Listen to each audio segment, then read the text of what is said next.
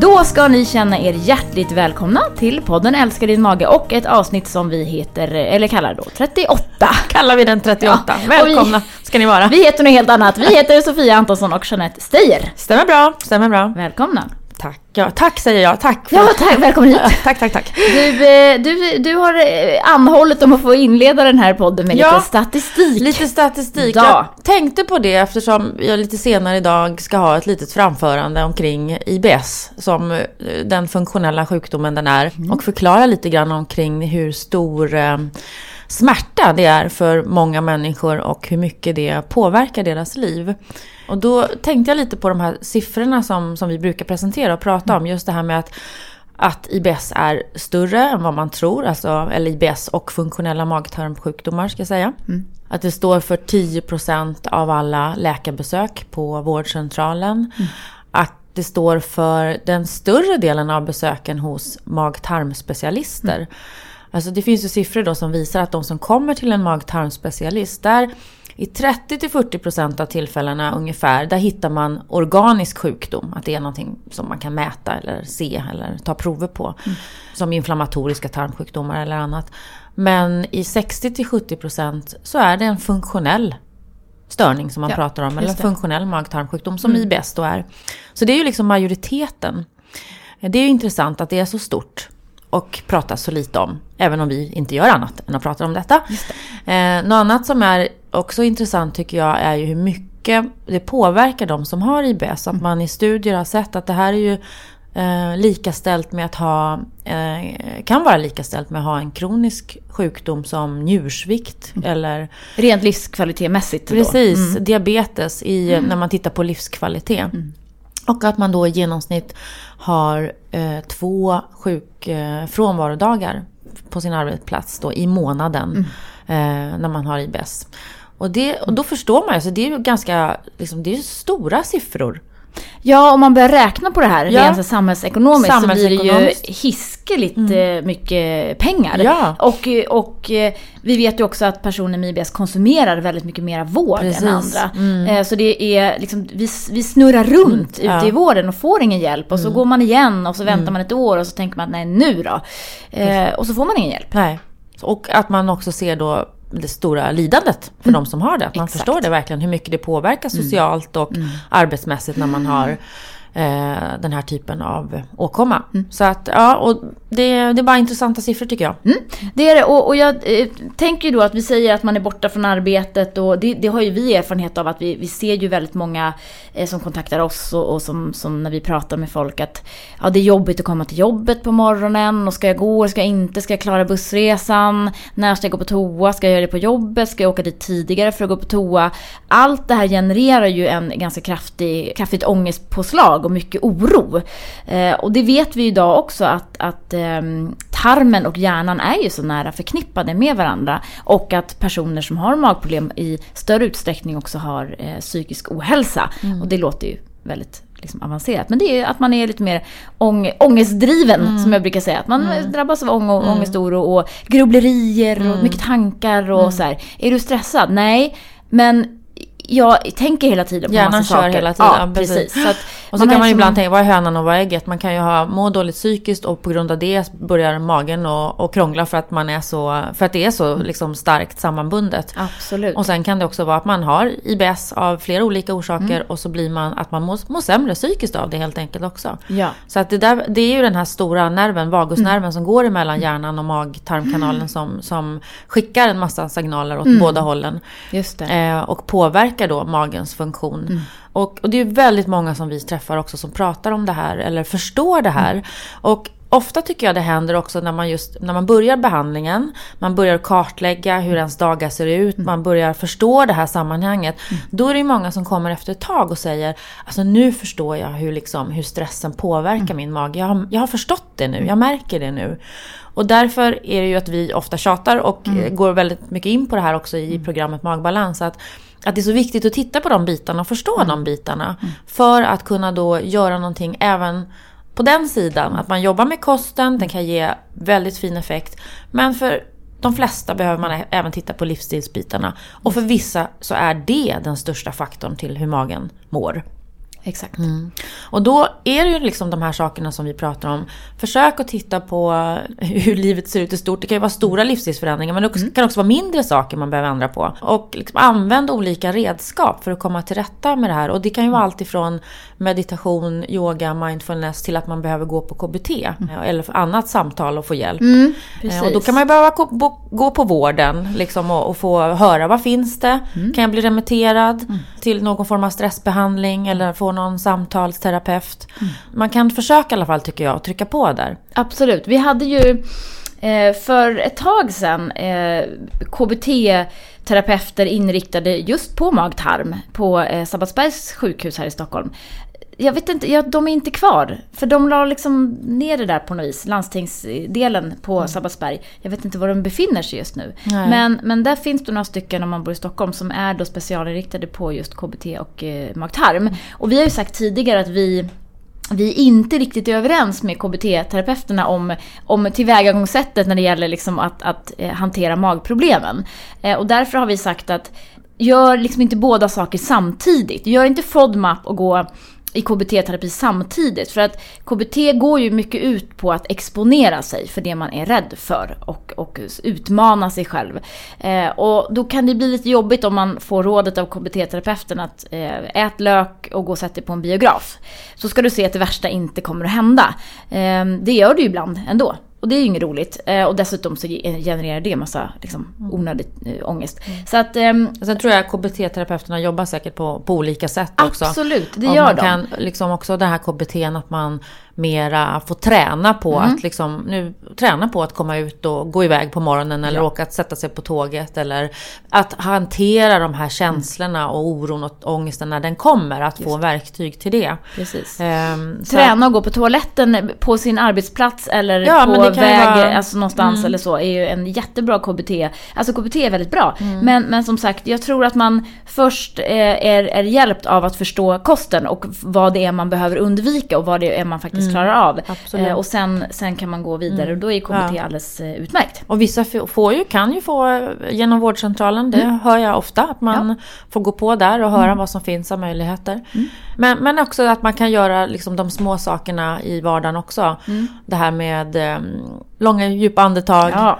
meditationsstunder, avslappning, sådana här saker som hjälper en att både hantera tankar men också hjälper kroppen att, att komma ner i sitt lugna läge.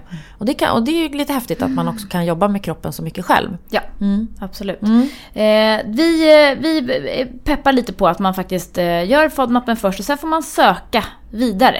Eh, Om man känner att det här så. är ett stort problem då. Ja, exakt. Men och som eh, såg i våran kära medlemsgrupp här, några Mm. som skriver att bara det att höra att det är andra som har, de här, har det här problemet känns Mm. skönt för många. Att, att man förstår att man inte är ensam om att ha så här. Så att det är också att våga prata om det här mer. Tycker jag. Mm. Ja, Bra. Mm. Absolut. Yes. Jag funderar på att byta bana. Jaså, Ja, vad vill du göra? jag funderar på att bli elitbajsare. Tänkte väl det. Tror du på det? Ja, jag vet inte om du kollar in det. Du är för kort. Jag tror det. De vill ha långa, smala, muskulösa, atletiska eh, och eh, personer med mycket kostfibrer i sig. Alltså mera kostfibrer Ja. än normalt då. då. Eh, Sen har ju du IBS också sån. ska jag få upplysa om. Ja, det har jag faktiskt. Så då jag, jag är diskvalificerad big time. Ja, det gick inte. Men alltså så här är det. I USA kan man då bli elitbajsare. Mm. 360 kronor får man för en... En, En dump. en ja, dum faktiskt. Ja, eh, man cyklar då och lämnar ett bajs, Ja. eh, en bajshög. Ja. Och eh, sen används den här eh, bajset, det späds ut till någon sorts liten soppa. Och eh, så lägger man i något medel i det och sen så kapslar man in det här i små kapslar. Och sen ger man den här bajsdonationen till personer med en bakterieform som heter Clostridium difficile, eller C. diff som man eh, då kallar den i USA. Och det här är en form av, alltså Clostridiumbakterier har vi ju alla i tarmen i normalt sett, de ska vara där. Men i en, en, de ska hållas i schack liksom. Äter man då antibiotika och man slår ut tarmsystemet så har den här bakterien en förmåga att snabbt få fäste igen och ta över handen i, i tarmen. Och då kan man då drabbas av långvariga kvarstående diarréproblem främst efter antibiotikakur. Ja. Många äldre har ju det, tycker Ja. Mm. jag man möter ganska ofta. Och det här kan man ju få konstaterat. Ja. Ja. Då går man och tar ett prov hos Ja. läkaren. Ja. Har man då den här formen av eh, infektion så kan man få göra en transplantation. Eh, I USA just nu, nu, jag tittar på Vetenskapens Värld här, det var ju helt fantastiskt. ja, och den kan man ju tipsa om. Det var måndagens avsnitt va? Ja, ligger Eh, på SVT Play. Måndag den 25 eller någonting sånt, september. Vilka lever i oss? Ja, ja, på oss också. Ja. var det några som gjorde oh! Ja. Eh, exakt. Då kan man helt enkelt svälja då 30 stycken kapslar. Det var ju väldigt många. ja, det var ju det. Men å andra sidan så kan jag känna att det är ju kanske många som tycker att det är härligare än att göra en, liksom, ta en, få det då sond, sondat Mm. ner i, i tarmen eller andra änden också. Eh, och då inom ungefär ett dygn så är alltså nästan 90% av personerna med de här typen av infektioner friska. Det går liksom så fort. Mm. Och det är ju väldigt intressant. Mycket. Ja, och då tänker ju eh, många med IBS, perfekt, det där vill jag också göra. Ja, tyvärr så har vi ju inte alls samma goda effekt då när det gäller avföringstransplantationer och, eh, och IBS som man har på, på just clostridiuminfektioner. Men det ju, visar ju ändå att vi är ett steg, Åt det hållet. ja, åt det hållet. Och det är ju, alltså det är så häftigt. Att vi kommer jag. börja jobba med, med sådana här saker och förstå hur, vad vi ska tillsätta för typ av Precis. tarmba- tarmbakterier Ja. och, eh, Precis. till olika personer. Exakt. Och jag kände att jag fick lite vatten på min kvarn här i det här avsnittet. För då kollar de in amish-befolkningen. Och de var Ja, din lilla mera skit i hörnet. Exakt. Kvarn. Ja, ta med barnet till stallet. Städar aldrig hemma. Spice. Nej, exakt. Ehm, och då tittar de på amishfolket där ungefär hälften eh, så mycket eh, bakterier, eh, förlåt, Allergier. eh, allergier Yes. eh, som i den normala, eller befolkningen, normala. Ja, Ja, det, ja. de är ju inte onormala amish. Nej, vill men jag, precis. Vill jag dementera. Men alltså i den, i den andra befolkningen. Ja, Ehm, och då, de bor ju väldigt nära sina djur. De har Just. liksom djuren på gård, alltså det har ju vi också på våra gårdar vi har i Sverige, men vi har, Mm. här är det ju ett helt samhälle som lever på det här viset. Och då tror man att ehm, då man, när man utsätter sig för ja, de här eh, organismerna eh, Bakterierna. och bakterierna då Mm. som kommer, eh, främmande organismer helt enkelt, så, så hanterar immunförsvaret det här på ett, ett, ett normalt sätt. Det vill säga... Tränas man, upp. Ja, man, sätter, man släpper ut eh, olika substanser, neutrofiler och det är Mm. makrofager och så vidare. Och, och då, då, de reagerar så här, oj nu kom det en liten inkräktare, oj nu äter vi upp den och så blir det som ingen big deal. Men för oss då som inte lever med eh, kossorna i- in på våra sovrum i stort sett. Eh, våra system blir ju liksom inte utsatta för de här ämnena i samma utsträckning. Men när vi väl blir det så blir det "Åh, panik! Reagerar Ja. immunförsvaret. Ja. Så får vi då eh, allergier. Mm. Så tror man i alla fall. De håller Ja. på och samlar in då eh, damm Mm. från de här eh, ställena för, för att försöka hitta liksom, Vilka bakterier de utsätts för. Hade de också en, en bredare spektrum av tarmbakterier? Pratade de om det eller? Det är eh, oklart, det Ah, har okej. de säkert. Det, Ja. det beror ju säkert dels på det, eh, att de blir utsatta. Vi vet ju att de här jordbakteriestammarna håller på att försvinna Mm. från, från eh, ja, oss i västvärlden i alla fall, för vi är alldeles förenliga. Mm. Eh, det har man ju sett. Men, så det var det, det var det andra som var intressant där. Det tredje som var intressant, det var ju att ehm, man nu jobbar med kopplingen just tarm och hjärna när det gäller de neurologiska tillstånd som Alzheimer, Parkinson och ADHD och alltså det finns ju massor, och ångest och oro såklart också. Eh, där man då tittar på sterila möss, där man då kan, eh, de här är så coola för där kan man liksom, det är en steril mus och så kan man lägga till valfri mikrob liksom. Ja. Okej, hur reagerar du på den här? Och då har man ju mikrober som då är kopplade, eh, alltså bakterier som är kopplade till vad man tror då kanske Parkinsons sjukdom. Och när man sätter till dem till råttan så får, eh, får den alltså Symptom. väldigt snabbt Parkinsons symptom och kan typ inte gå. Det här ser man väldigt tydligt. Och tar man bort den här mikroben så försvinner alla symptom. Och då känner jag direkt, hallå, va? det här måste ju, det här behöver vi ju få... Forska vidare! Ja, Ja. det här behöver vi få ut nu, nu, nu. Det är ju liksom grymt coolt. Ehm, att tänk om, ja, men det är likadant med övervikt. Tillsätter man vissa bakterier till en, till en normalviktig råtta så, så sväller ju den helt plötsligt i storlek. Börjar den att bli... Ja, då blir den, blir den överviktig. Så det här är ju liksom mycket intressant. mycket intressant. Och det pågår ju mycket forskning. Tyvärr, alltså man kan säga tyvärr då, inget vi kan använda här och nu ännu, men, men bra att veta att det pågår. Ja men precis. Att det händer saker inom området. Det gör det och det har kommit en intressant eh, studie också, eller två studier från Israel när det gäller eh, probiotika. Att det är så att probiotika funkar inte till, för alla då, eh, slår de fast. Och det här är Lars Engstrand på Karolinska, han är ju ganska framstående eh, professor. Mm. Eh, och det är intressant och han, han uttalar sig här om de här studierna som är gjorda. Det, det finns, om man då tillför bakteriekulturer så finns det stora individuella skillnader i huruvida de här kulturerna får fäste i tarmen eller inte. Mm. När vi tar probiotika vill vi att de ska fästa, kolonisera i tarmen, föröka sig och må bra. Stanna kvar där. Stanna kvar, mm. precis. Ha, då har man sett att i en av studierna då så fick eh, hälften av människorna då ett standardiserat eh, tillskott då med laktobaciller, bifidobakterier och så vidare under en månad. Och den andra eh, hälften fick placebo.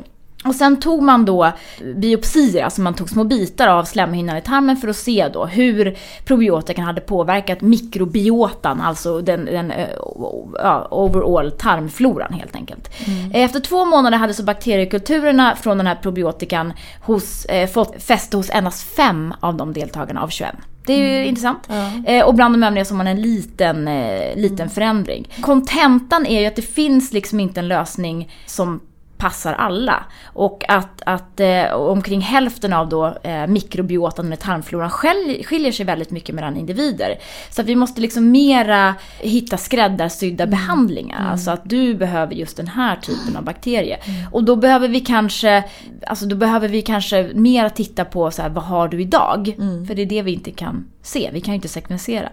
Eh, I den andra studien så fick 21 friska vuxna en antibiotikakur. Det här är också intressant. Och så slumpades man sen då i tre olika grupper. Eh, först fick man inget tillskott, sen fick man ett probiotikatillskott och den tredje gruppen fick då en avföringstransplantation som innehöll deras egna eh, bakterieflora. Innan de hade fått Precis, från antibiotika. innan mm. antibiotikabehandlingen. Mm. Det här är intressant. Ja, och eh, så följde man upp dem och så såg man då att de som har fått avföringstransplantation, jag kan verkligen inte prata. Men du pratar Speedy Gonzales nu, det är mycket du ska säga här på det här avsnittet. Ja. Jag förstår det. Ja, men gud. det, det är så roligt fort. att höra dig. Jag bara, ja. okej. Okay, ja. Förlåt, jag råkar, jag råkar brinna lite för just, just det här. det är underbart. Okej, nu tar jag ett långt djupt andetag. Av de som fått avföringstransplantation fick de alltså en återställd mag-tarmflora inom bara några dagar. Aha. Det är ju väldigt intressant. Ja. Och bland övriga um, då så var det resultat blandat. Alltså när de fick sin egen, ja. egen avföring? Så man bör spara ah. sin egen avföring. Mm. Innan man tar Nej men vänta, vad är det du säger nu? Jag hörde vad du själv ja, säger. Ja men alltså när det finns ja, möjlighet. Det, ja. Alltså man kan frystorka eller mm. frysa ner sin egen avföring eller mm, så. Och även då man såg att, att eh, vissa då probiotikakulturer fick fäste i tarmen, de ja. som fick eh, probiotika. Så tog det då tre till fyra veckor innan den egna tarmfloran blev åter, återställd. Okay. det, det är ju lite grann det vi pratar om. Att tar man ett tillskott så behöver man minst en månad innan man då kan utvärdera någon eh, effekt. Mm. Så det är är få deltagare med väldigt välgjorda eh, studier. Och det är ju intressant för det, annars brukar det alltid vara något fel på studierna som mm. görs. Men det, och det där gör ju då att man liksom kan, sådana här studier är ju ofta för att man ska kunna forska vidare. Man hittar ja. någonting och så gör man en större studie och utvecklar det. Det är ju så det blir liksom. Precis. Eh, men det är ju jätteintressant. Men det, men, men det är ju lite grann också som man säger idag, att vi inte vet tillräckligt om probiotika. Mm. Eh, det finns några preparat där man har sett eh, viss effekt då på IBS-besvär. Och man kan prova, och vi brukar rekommendera att prova probiotika med flera stammar mm. i. Absolut.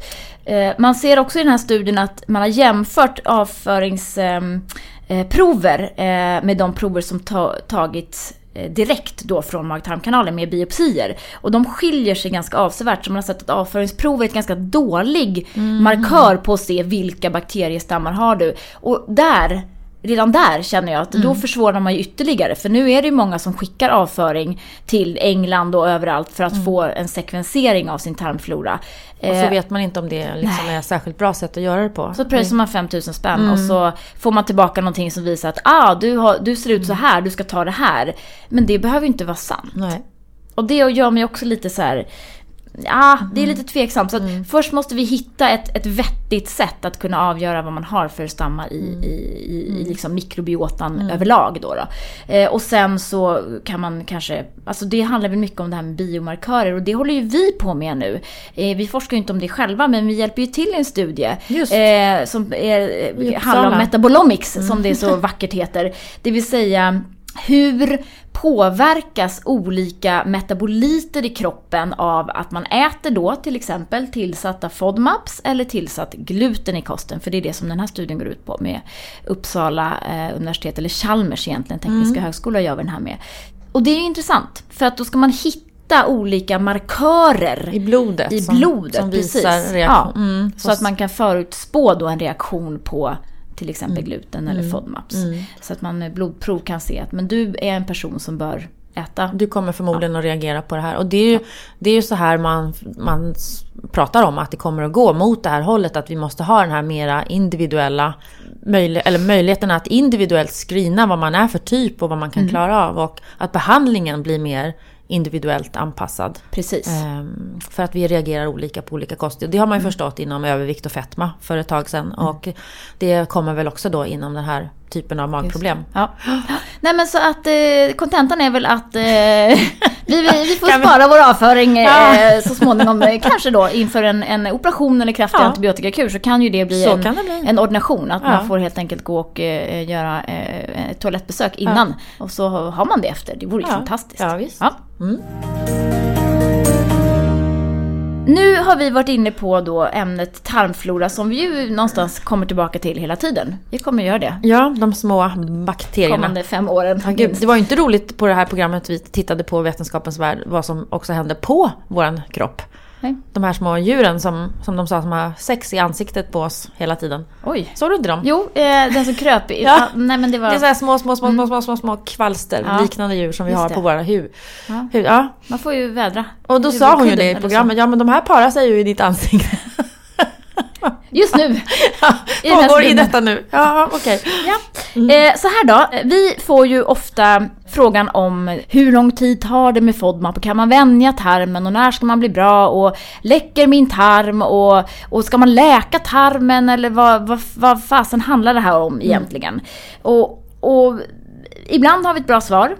Eh, ibland har vi i, inte ett bra svar, då säger vi håll ut, det blir kanske bättre.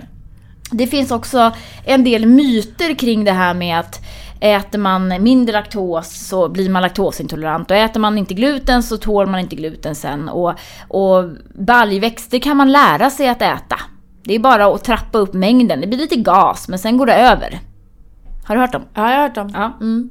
Det, det, blir de här, återigen det här, inte så individuellt utan blir lite fyr, fyrkantiga lådor som man tänker att alla passar in i. Ja. Så. Men det är det ju inte. Nej men det är ju inte det. Eh, och vi har ju många som håller på med elimineringen under en ganska lång tid. Man, man försöker och försöker och försöker. Och det, man kanske blir bättre men inte bra. Man kanske fortfarande har mycket diarré eller akuta toalettbesök eller vad det nu kan vara. Då, då försöker ju vi prata plan B. Det kan också finnas andra saker som påverkar eh, annat än just FODMAPs då. Mm. När man har varit duktig och tagit bort dem så finns det ändå en del saker som kan påverka. Mm. Eh, jag tycker ofta att jag hör människor som minskar på rött kött till exempel och får en, det har jag gjort mm. och märkt en stor skillnad själv i min mage för mm. något år sedan när jag liksom drog ner på kött ordentligt. Jag tycker att jag har en, en ökad, jag, jag har ett ökat utrymme för lite lök eller vitlök mm. eller lite bönor. Ja, du har börjat kunna lägga tillbaks lite sådana saker. Ja, faktiskt. Mm. Eh, i en, det får inte bli flera dagar på rad men, men jag, har, jag, kan absolut eh, äta mm. det i mycket, mycket större mängd än vad jag mm. kunnat tidigare. Eh, med liksom mycket mindre reaktioner. Trägen vinner. Du har ju hållit på några år också. Precis, ungefär tio. Eh, så att, eh, håll ut!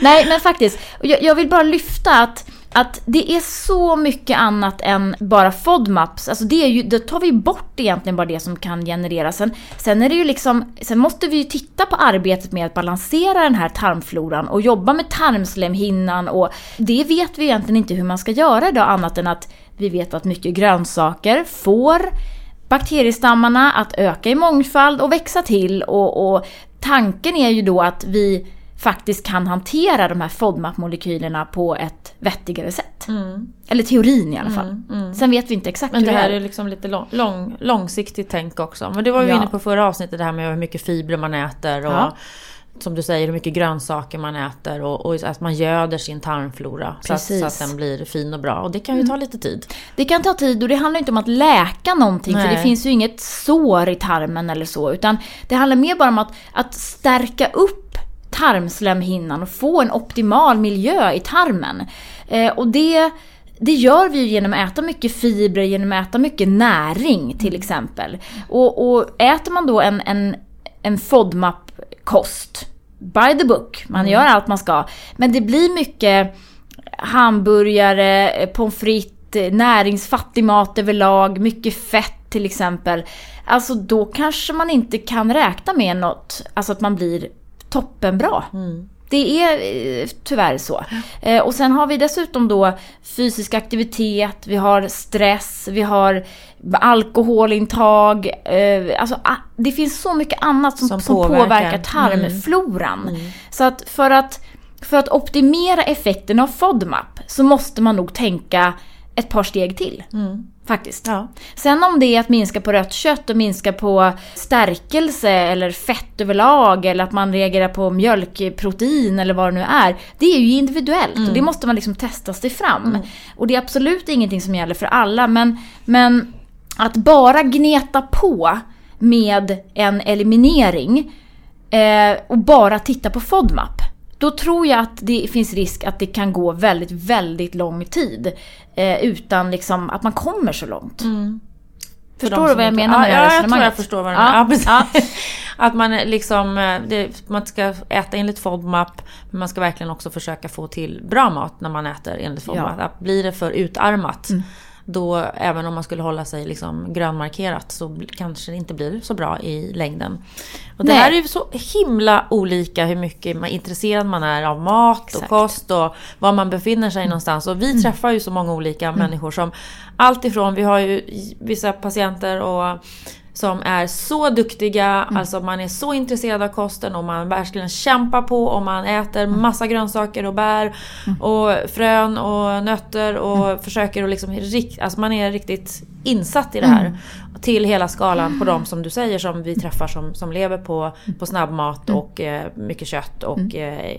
eh, noll grönsaker. Mm. Så det finns verkligen ett brett spektra här av hur, hur, olika kosten kan vara. Ja, och det finns det ju ska jag säga hos, hos hela ja, befolkningen. Ja, gud ja. Det är inte, eh, nej, men precis. De flesta kanske inte befinner sig i den här liksom högpresterande liksom, fibergruppen. Nej, och de flesta um, befinner sig säkert någonstans där mittemellan. Liksom. Ja, och, verkligen. Men, men verkligen. det är ju viktigt som du säger att mm. titta på på andra saker än... Ja. Eh, och just det där speciellt om man inte känner att man inte blir helt bra. Mm. Vad behöver jag titta på då? Och mm. Bland annat det som vi pratade om i början av det här mm. avsnittet. Hur påverkar stress, oro och ångest? Precis. En av de stora faktorerna ja. för många. Precis. Mm. Så att vi, vi vill bara liksom lyfta att håll inte på att harva med den här elimineringen i liksom hur lång tid som helst. Utan titta då på andra faktorer också.